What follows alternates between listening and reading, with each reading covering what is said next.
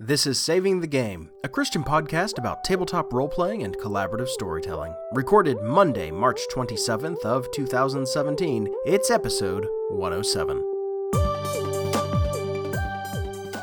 In this episode, relics and holy items, plus our most rewarding campaigns, a helpful warning to never go full Blackleaf, Grant's plague-ridden life, and more.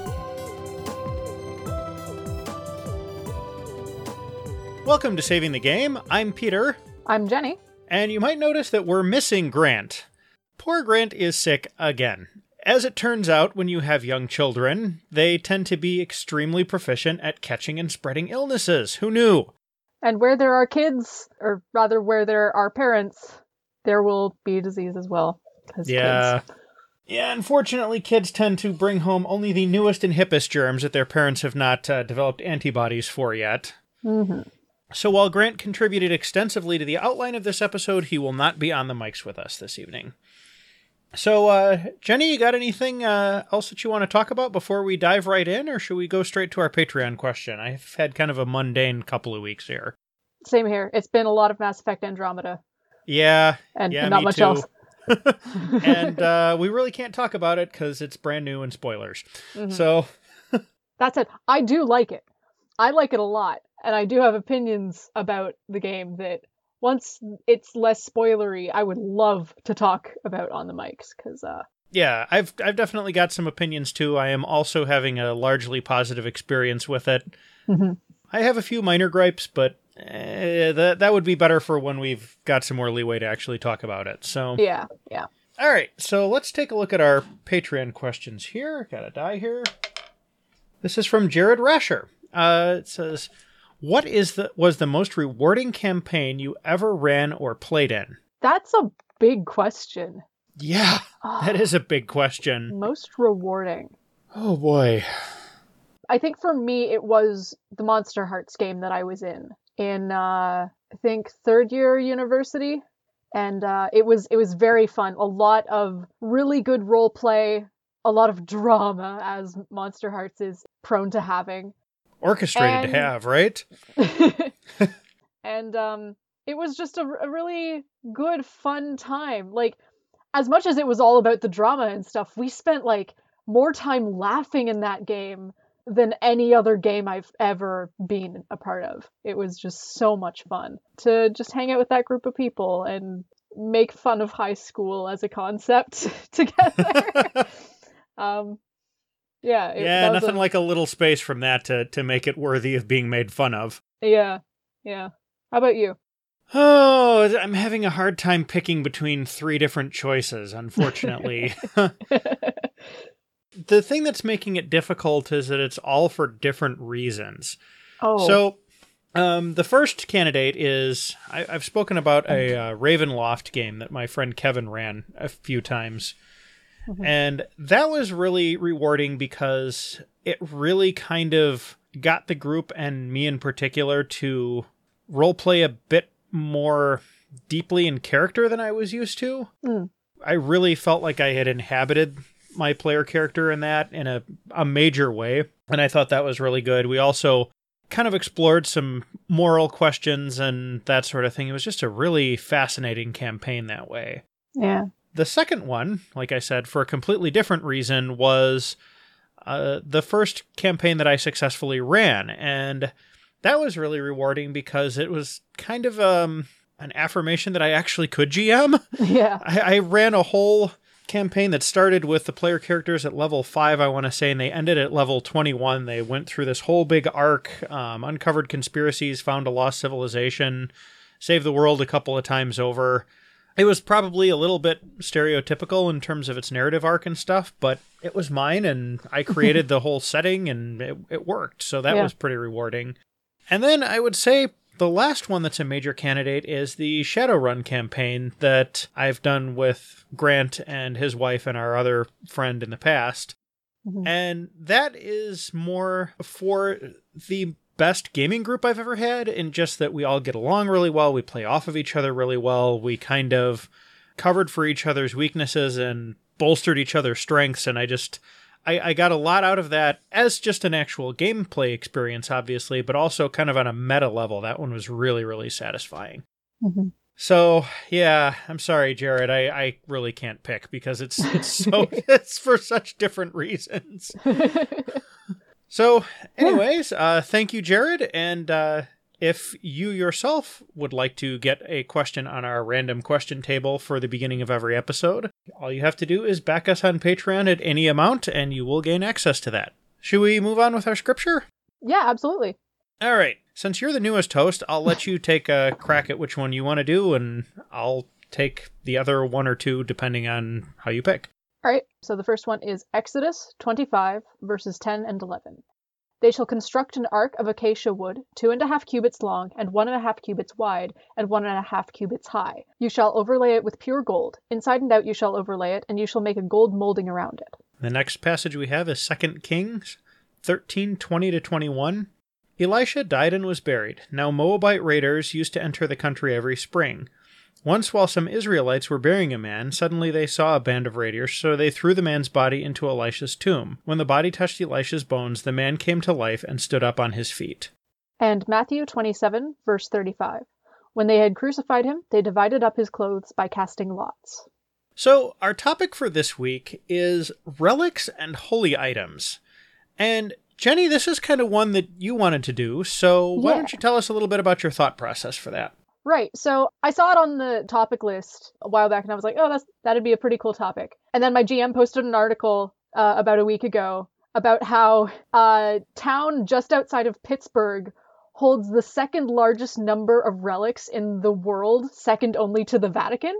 It's something like five thousand. Really? Yeah, five thousand relics in one chapel. Because the chapel was uh, founded by an aristocrat turned priest in the late 1800s, early 1900s, I think, who was trying desperately to save as many relics as possible from looters and raiders and just general bad people who were messing up churches in Germany and Italy during some awkward, tense political times. And so he managed to save about 2,000 relics total and get them shipped to America Wow. where he managed to get posted as a priest. So I find that fascinating. And I think it, I personally think it would be a really cool setting for either a Dresden Files game or a game based on the TV show Supernatural or something.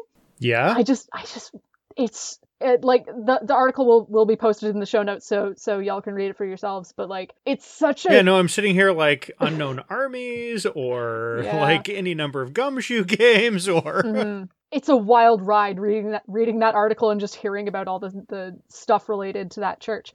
So I could not stop thinking about like relics and, and artifacts all all week, and I I really wanted to talk about it. That's a very good reason to do an episode on it if you've got something that cool in your brain. So Mhm, Yeah, we should probably start off by saying that this podcast is hosted by a Presbyterian, a Methodist, and an Anglican, and none of us are Catholic or Orthodox. So we've researched this a fair amount, but But if we get something wrong, please be patient with us and let us know. yeah and you know just in general comment on maybe your experiences with uh, relics and what they mean to you and stuff because we'd love to hear about that I, I know i know i certainly would so Yeah, and it kind of bears mentioning that in our traditions, it's they're not really something that's that's thought about very much. It's not like you know, oh, the you know, this is an awful thing or something. It probably was many years ago, but these days it's just kind of like, oh, that's kind of, I guess, a neat little historical thing or something. yeah they don't hold nearly the same gravity or relevance to our particular traditions. I mean i think they're really cool but i don't get the same feeling about like if i were to walk into that chapel i am sure i would not get the same feeling of gravitas that the average catholic person would. So yeah Yeah. just different christian experiences lead to different reactions to different christian experiences. Yeah, kind of like, for instance, the average Catholic probably wouldn't get quite the same experience out of, say, the Wesley Covenant prayer or something. hmm Okay, so now that we've gotten our disclaimer out of the way, so one of the one of the things that we do kind of want to talk about, and we've started touching on this a little bit, is there's kind of a certain theological level to how these relics work. And we've got a quote from St. Cyril of Jerusalem here that says, Though the soul is not present, A power resides in the bodies of saints because of the righteous soul which has for so many years dwelt in it or used it as its minister. I read this and it's this is once again probably my Methodist background, but it's almost like this implies a sort of holy energy or residual holiness that can permeate things long after the source is gone. And I, am sorry that this is probably a little bit disturbing and or irreverent, but that sounds almost like radiation to me. I mean, as the daughter of a nuclear chemist, yeah, that sounds a heck of a lot like radiation to me. And I mean, if you really want to include that kind of stuff in your games, head on over to Fallout 4. I'm sure you're uh, going to get some influence there. However, yeah, I suppose I suppose we kind of missed an opportunity to put the children of Atom in here, huh? Oh, we did, didn't we? We can always oh, yeah. well, okay, so why don't we go ahead and just talk about this? So, speaking of radiation and holy relics, mm-hmm.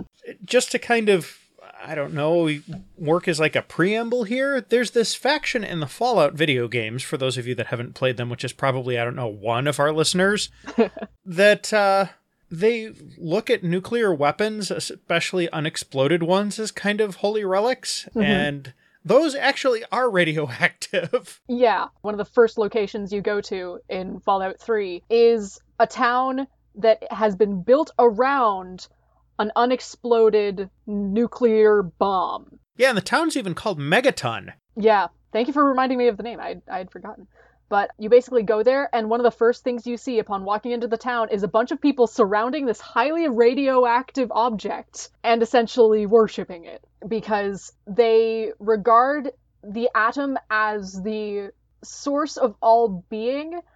And I guess there's a lot of atoms in in Megaton because of the their uh, their dogma's a little difficult to sort out, really. But yeah, boy, they sure do think those bombs are holy. Yeah, not to say that uh, relics in uh, Catholicism or Orthodoxy are anything like a bunch of people clustered around a bomb. No, yeah, no, that's not. that's not what it's like at all. It's certainly an amusing fictional example to kind of contrast yeah. to some of the more real stuff that we're going to get into here. Mm-hmm.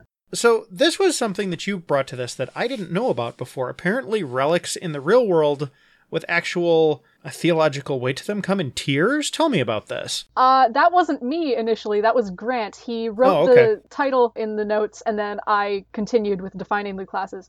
So, first class relics are a physical part of a saint, like hair or bone or skin, or an instrument of Christ's passion, like fragments of the cross. I am not sure if the Holy Grail would be involved in this or not because I don't know how like I, I don't know what the exact timeline of the passion is. So I don't know if the Holy Grail would be involved in that, but if not, it would probably be a second class relic, which I'll get to after pointing out that Catholic altars, they aren't absolutely required to, but they're supposed to hold a first class relic in a reliquary, if at all possible. Just a real quick note for any that don't actually know this, because I actually found out what the Holy Grail was a few years ago. It was the cup used by Christ at the Last Supper. I guess I started off with the whole Indiana Jones thing. So I, yeah. But I mean, that's that's why it's a little ambiguous because it's like, well, does mm-hmm. it does the passion start, you know, at the Last Supper? Does it start after he's arrested? Yeah, you know, it's it's a little ambiguous for me. I'm sure my Catholic friends would be glad to uh, tell. They're probably screaming at their podcaster right now. Let's, Absolutely. let's be honest yeah. Anyway, so a second class relic would be something that a saint owned or an instrument of torture used against a martyr. I'm trying to think of an example in real life, but honestly, I'm so not. like thinking... that iron chair the guy was basically seared to death in, or something. Yeah, yeah, something like that. And uh, a third class relic, which are my personal favorites. I'm pretty sure you're not supposed to have favorite types of relics, but these are my favorite types. A third class relic is something that has just touched a first or second class relic or a saint's tomb. So it's a DIY relic. You can do it yourself real easy. I mean, relatively easy, assuming you have access to. If you've relics. got like a let's let's use that iron chair. So yeah. there's there's this large solid object that won't be damaged just by touching it. Mm-hmm. You could theoretically just touch objects to that and make them into third class relics. Uh, yes. I also got some conflicting information, though I'm not sure how reliable it is, and I'm sure Catholics would be glad to correct me but I saw something that implied that you could also make a relic second class by touching it to a first class, and a third class relic touching it to a second class. But I, I am not entirely sure about that one. I'm just trying to cover hmm. all the bases of possible relic classes. So We need to revisit this when we can get a Catholic on. Is basically what I'm hearing here. Yes, yes, really. So relics in as as a whole, I believe they are not allowed unless under very specific circumstances. They are not allowed to be taken out of their reliquaries um, or their sepulchers. Um, so reliquaries are just like they're uh, it's a fancy word for container that uh, relic is kept in. The containers are frequently shaped like in the shape of Noah's Ark or sometimes like a limb like a like an arm or a leg like if you were keeping a saint's femur in a reliquary you'd Probably choose something that looked like a leg. Yeah and i believe the reliquary it's you know it's generally supposed to be a little fancy but i don't think it's necessary for it to be fancy they can also be kept inside of an altar as previously mentioned and the hollow part of the altar is called the sepulcher so that's how basically how you keep them um, I believe there are certain conditions in which they would be allowed to be removed from the container. I believe if the reliquary is damaged but not the relic, you are allowed to move it. But even then, I think you're supposed to get a letter from somebody high up in the uh, Roman Catholic hierarchy. Also, a, a really important thing to note as per Catholic canon law, specifically, I think it's called Canon 1190, relics are not to be sold for profit.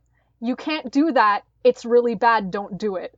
Um, it falls under simony, I think that's how it's pronounced, which is like the buying and selling of holiness. Don't do that. However, if you see one for sale and you think it might be in danger of being desecrated, you are totally allowed to buy it in order to prevent it from de- being desecrated.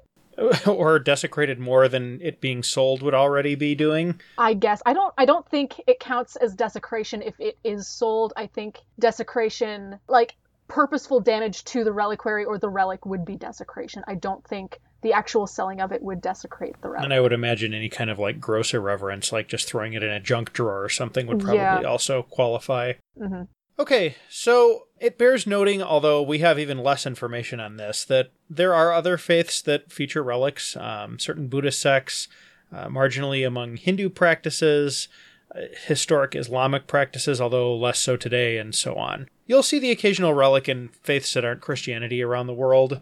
We're a Christian podcast, so we're going to kind of focus on that. But it does Yep. bear mentioning that this is not something that is a uniquely Christian practice.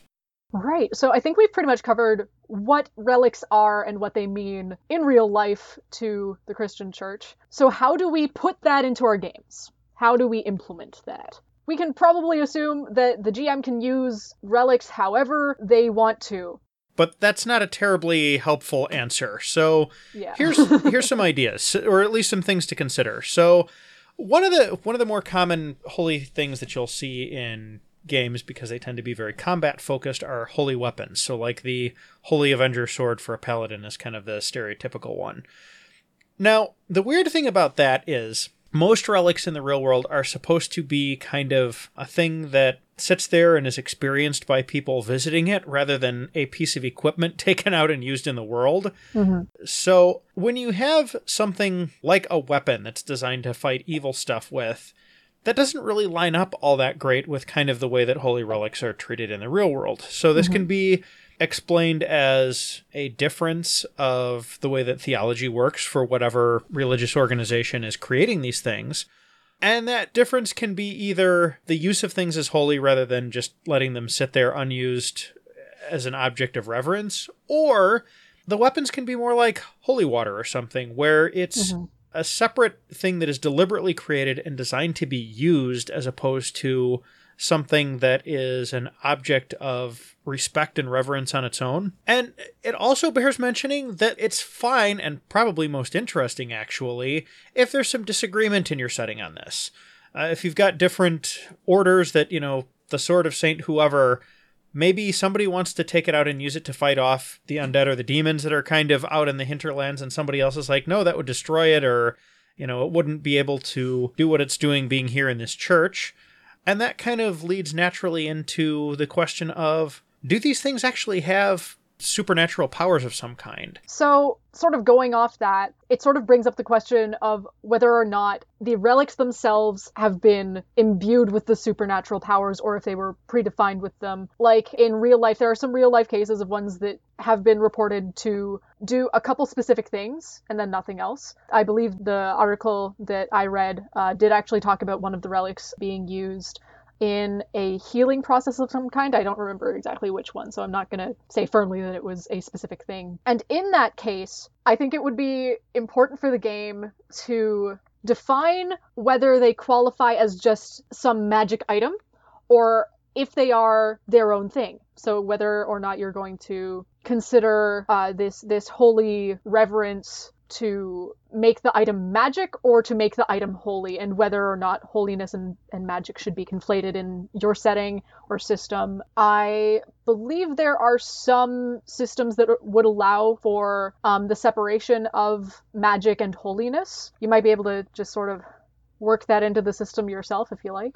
I think D&D sort of classifies holy items as magic items. Am I correct in that? Yeah, it, it yeah. does or at least it tends to in most settings. So if you want to divorce those two ideas, I am sure there are ways to do it that would fit with your game just fine. Yeah, and it's probably best if this is one of those decisions that you should probably make early in the campaign, if not before it starts, right? Yeah. Because the last thing you want to start doing is mixing up your cosmology in the middle and confusing your players with this sort of thing. Yeah. Now, making the decision before it comes up and informing everybody of how everything works before it comes up are obviously two different things. If you want to mm-hmm. have a sense of mystery around something, if you are looking to make this a reveal, that's fine. You know, you obviously don't need to tell everybody everything about how everything works in the campaign world beforehand, but you do want to give some thought about this, how it interacts with other things in the game, and exactly what it is that these relics do. Mm-hmm.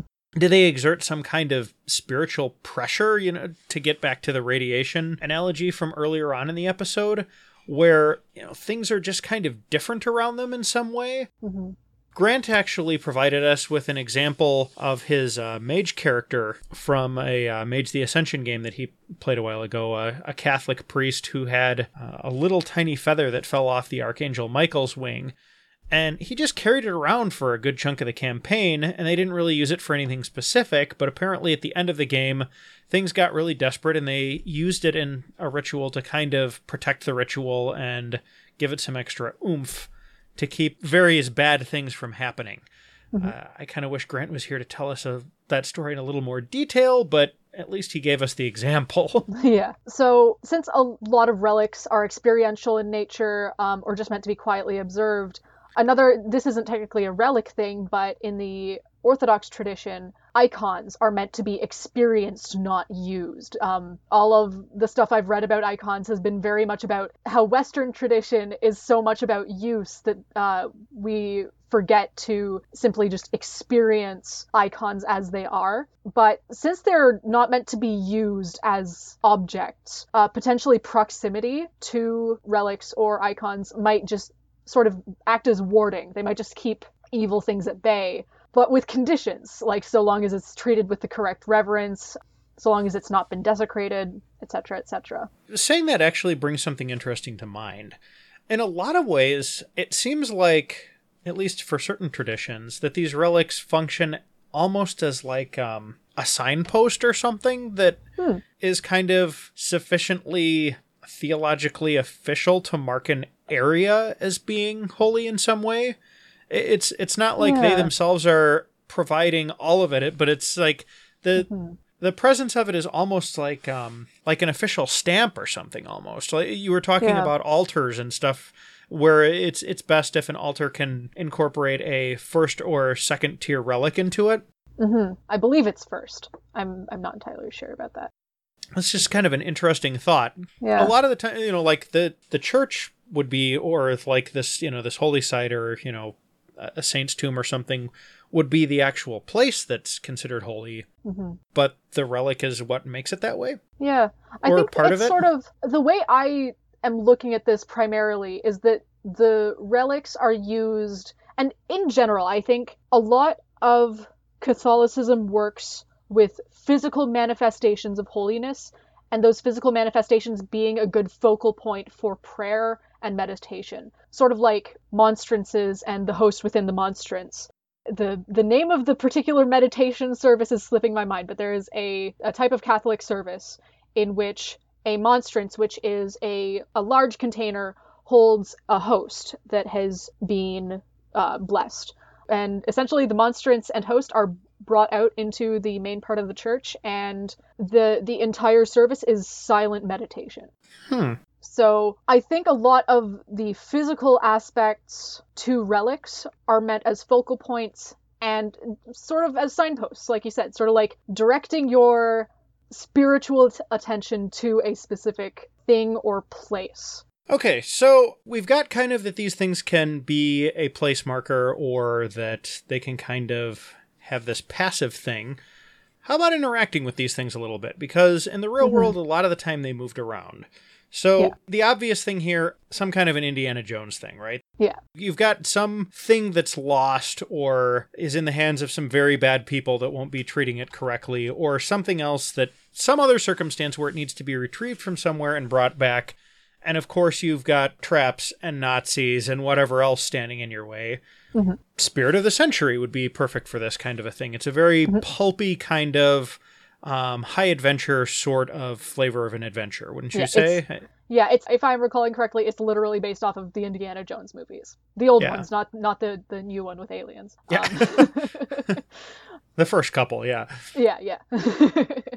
so yeah, just basically having the relic as the goal of the game. It's true and tested plot for good fun times. Yeah, it's a it's a good MacGuffin, and especially if they do change the world around them in some way, Mhm. you could start running into some unexpected consequences once you've retrieved the thing too. Mhm. As we saw in one of the Indiana Jones movies, that might not always be benign effects either. Um, Yep. you can you can have uh, you can have these things be dangerous if they're handled improperly, which can add an additional wrinkle. You can have them maybe not appear to people who aren't worthy to handle them, which can also present an interesting wrinkle. Uh, if you've got a bunch of kind of all right, let let's be honest about this. A lot of the time, player characters are either kind of morally ambiguous or they're complete stick in the muds and totally virtuous and that's because somebody like me is playing them and I have no dramatic range but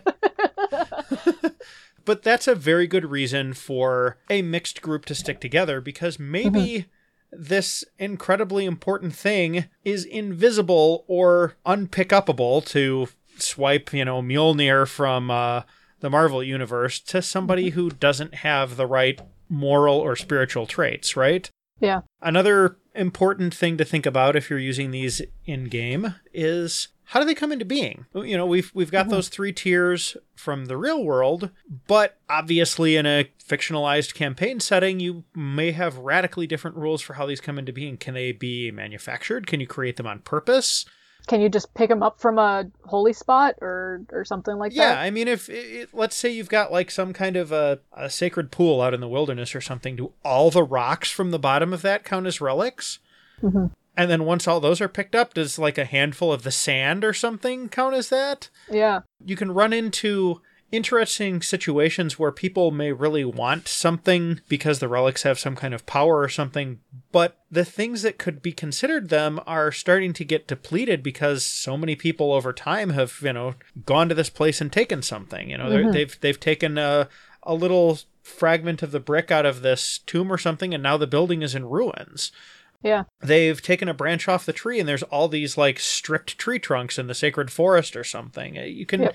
you can think of a lot of scenarios where sincere people of faith trying to be reverent may have actually kind of over time worked against their own interests in acquiring these things and that could be an interesting thing to play around with the implications of in game a little bit if you were so inclined Yeah, you can actually sometimes sort of see that happen in real life. Like if you go to places of pilgrimage, for instance, some of the steps leading up to a certain place that are used that are specifically for pilgrims are so worn there are like divots in the stairs.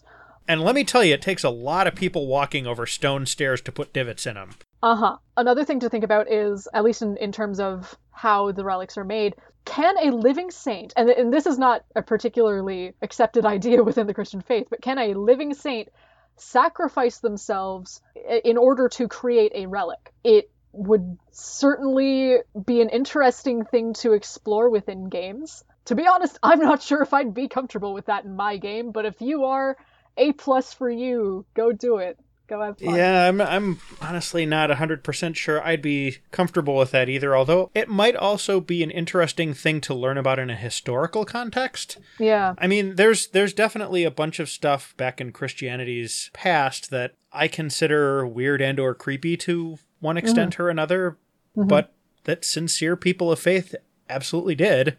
Yep. So this could perhaps maybe be one of those things if you need something a little suitable for wrestling with, I suppose, in your game. Yeah. And just so y'all know, I'm not suggesting that players sacrifice their own player characters. Yes, let's not go full Yeah, no. Blackleaf here. Yeah, no. Um oh, Never go about- full Blackleaf. Never go full Blackleaf. Uh, an idea similar to this one, although not exactly the same, was explored in one of the Fire Emblem games, where a holy person felt it necessary to sacrifice themselves in order to better the chances for the main characters to succeed. You can also get something sort of like this in um, uh, the first Star Wars movie with uh, Obi Wan Kenobi sacrificing himself if we are assuming that uh, there are relics in that universe, would his cloak left behind be considered a relic to the Jedi? You Yeah, know, what his stuff like lightsaber. or his lightsaber, yeah. Yeah. Another interesting thing to note here uh, while doing it on purpose is definitely something that is frowned on, Mhm. a lot of the existing relics that are out there do center around martyrdom. Mhm. People, they didn't sacrifice themselves to create a relic, but by sacrificing themselves for their faith, that happened as a result, uh, like a byproduct almost. hmm Th- this gets into some weird muddy theological territory Yeah. and it's just it, it's fascinating to think about but this is one of those places where one of our standard disclaimers about lines and veils probably really applies because Yeah. this can get into some uncomfortable stuff and some squicky stuff and just some Yeah. weird stuff to get away from the uncomfortable squicky and weird uh, one of the other things that you can deal with if you are looking for kind of more of a crime style game, I suppose, or some elements to it, is fake relics were kind of a problem throughout history. Uh, you, Oh, you'd get people who were unscrupulous and would sell off just, you know, random pieces of wood as parts of the true cross or parts of, you know, some holy structure or parts of, you know, a rod that was used to beat a saint with or something. It's it was a real problem. You, you you get a lot of these phony relics around, and I suppose as long as we're talking about weird, difficult questions with these things, if something that starts out as a fake relic is treated with genuine reverence for a long enough time, does it become a real one? Hmm. It would definitely be an interesting thing to explore in game. Though, at least for me, I think it might get a little bit into the trope of like, it wasn't the treasure that w- that was the goal, it was the friendships we made along the way kind of Yeah, and that's that's a very valid criticism of that, by Yeah. the way. uh, the whole theme of like it was the friendships we found along the way um, although not quite that um, overt uh, is found in a book by clifford d Simak. Simak, Simak, uh, and the title of the book is the fellowship of the talisman where i mean to spoil a you know 30 year old book or so essentially it's all about finding this talisman and in the end the holiness of the talisman isn't in the talisman itself it's more about holiness being in the reverence that people hold to the, the talisman itself. So, uh, yeah, uh, according to uh, my dad, it is a good book to be checked out uh, if you're interested in uh, in relic based plot. So where you're going with this is basically that um, that trope can actually be used in non-cheesy ways, and there's at least one piece of evidence that can be tracked down and read. That's good to know.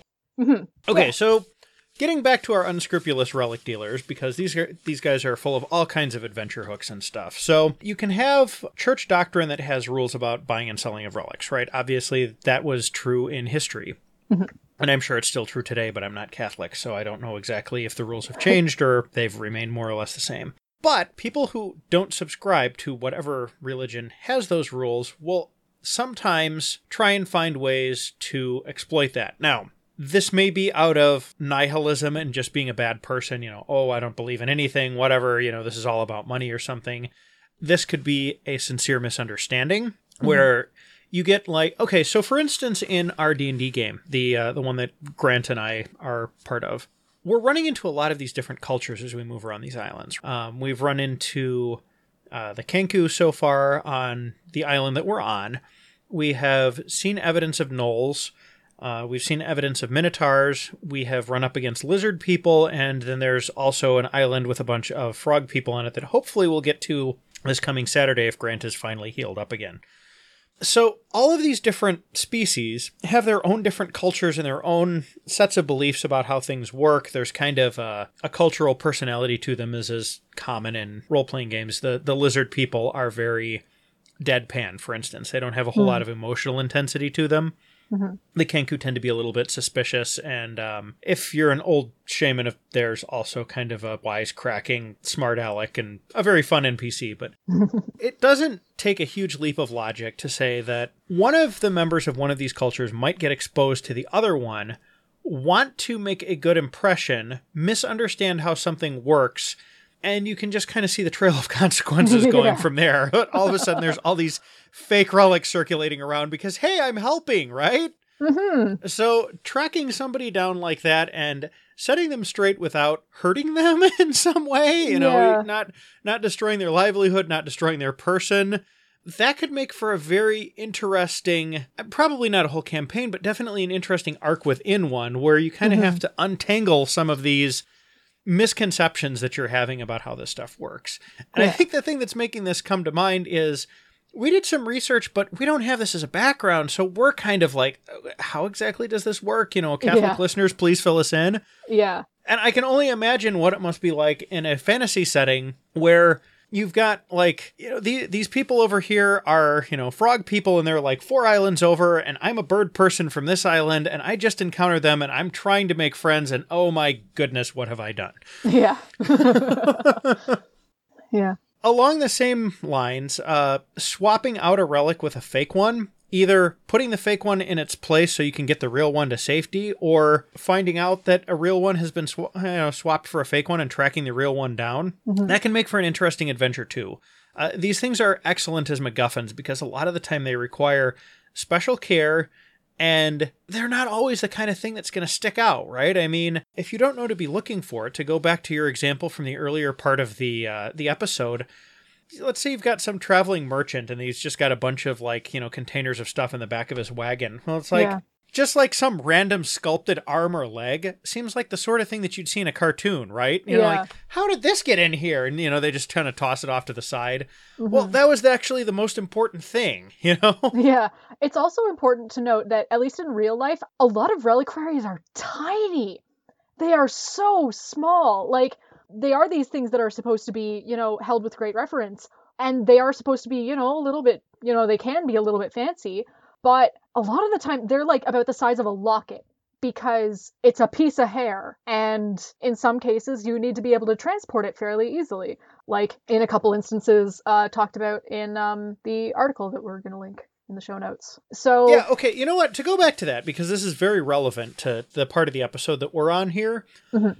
How exactly did they discuss how exactly he had to transport it? Because I'm guessing it probably wasn't thrown in a shipping crate with a bunch of straw and slap I a label on the outside. I believe they discussed it in the article. I believe there may be another article from the same website that does discuss it, but I am not entirely certain about that. Okay, so that is something definitely that you want to come up with in your game if you're going to do yeah. this, though. yeah. It's also important to note that the guy who did the transportation he was a former aristocrat, so he did have money to do it. And probably connections, too. Yeah. So, things to consider for uh, the transportation of, of relics within your game. Another aspect do you need a person of the faith to transport it? Do you need somebody fairly high up in the religion or in the um, uh, denomination of the religion to transport it? What sorts of resources are you going to need in order to move the thing? Yeah, that's an interesting question because if if you just need somebody, that's very different than saying if you need a cardinal. mm-hmm. There's a lot of like lay followers. There's a decent number of priests. There's a fair number of bishops. We need a cardinal to move this thing. Do you have any idea how busy their schedules are? yeah. That that might make for some interesting material too. Oh yeah, that could be a, a the campaign all on itself. Yeah, just trying to figure out how you can pull all the strings that you need just to move something a couple hundred miles. Yeah. yeah. If your game group likes politicking and stuff, this might be an interesting thing to explore. hmm And I, to kind of bring this full circle back around to the beginning of the episode, I think we would probably be remiss if we didn't at least touch on places where this has been used other than traditional fantasy or pulp history or I suppose horror. Um, you Yeah. will see this kind of thing in sci-fi a little bit, and there was actually a couple of interesting examples of it in uh, the original Mass Effect trilogy, which the last game came out over five years ago. I feel like I can spoil at least some of this. So. Yeah. You want to dig into that a little bit? Yeah, absolutely. So, um, in the very first game, in a fairly early mission, you find some of the bads, some of the enemies, worshipping uh, technology. And this makes sense because the enemies are robots. So, in your future sci fi game, do the robots have religion? And if so, what objects are religiously significant to them? For instance, the Geth in Mass Effect, um, you see them bowed down, I believe, around a Reaper console of some kind. In Mass Yeah. Effect 2, one of your crew members, Legion, who is a Geth, you find wearing some of your old beat up armor. And you ask him why your armor. And he's very evasive about his answering, and yeah. Like that is the most uncomfortable body language I have ever seen on a robot in my oh, life. Oh, yeah. Oh, yeah. Going along similar lines, what would be the significance in your setting of literal atomic reconstruction of relics? Like, with the advent of 3D printing upon us, how real is the copy to you? Or which one is the copy? Yeah, this especially gets thorny in like a Star Trek like setting with Yeah, like- replicators and stuff, where it's yeah, not like, even 3D does- printing, it's like atomic reconstruction. Uh huh. Like, does the holiness transfer? Could you just, you know, go up to your average copy express and be like, hey, I uh, need a little bit of holiness in my life. Can you, uh, you know, print me off one of those knuckle bones, please? Yeah. And, you know, looking at this from uh, kind of our current perspective, the answer seems to be no. Mhm. But you could go through kind of. I, I could see a setting where the thought process would eventually work its way around to yes. I, I think you'd have to, like so many things that we've talked about in this episode, I think you'd have to approach that somewhat carefully. Yeah. But I think you could get there. And an, another, if you don't want to do like the 3D printing thing, digital storage media would be another interesting place to go. Yeah. You've got, you know, some holy work. Let's say somehow you have the very first hard drive that ever held a digital copy of the Bible. Mhm. Heck, even to go lower tech, you've got the original printing plates from the first run of the Gutenberg Bible. Yeah. Is that holy? Why or why not? How? You know, does it transfer if you print from it or if you copy directly from that source? Is that source even usable or readable anymore? hmm if so or if not what does that mean how does how does that spur people to action or what does that dictate is done with this thing is it is Mhm. it kept powered on for instance even if you can't read it anymore Yeah. just so that you know the spindle keeps going. If the motor finally dies does that mean that it's no longer as holy as it was before? Do you disconnect it? Do you leave it symbolically connected? You can think about this kind of thing. This will give texture to your setting and it, it's interesting kind of the way that people represent reverence with things and Mhm. what facet that's supposed to bring out of the thing itself Yeah. you got anything else jenny i, I feel like we've kind of circled around this one a little bit but Yeah, uh, yeah. I, I think we've uh, we've covered pretty much all the bases that at least I feel qualified to cover. uh, as as qualified as i feel about this i kind of feel like i've gotten everything that i feel qualified in too mm-hmm. I guess we'll leave you there, folks. Uh, Yeah. Do us a favor if you like what we're doing, share us around on social media, rate and review us on iTunes or Stitcher or any place else that aggregates podcasts that you can leave a review for us.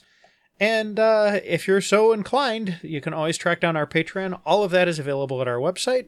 Um, we're also on social media, both individually and as a podcast. Yep. Also, we've got a Patreon, and uh, you can back us it. you know any of the tiers listed there. to help us continue to produce the show.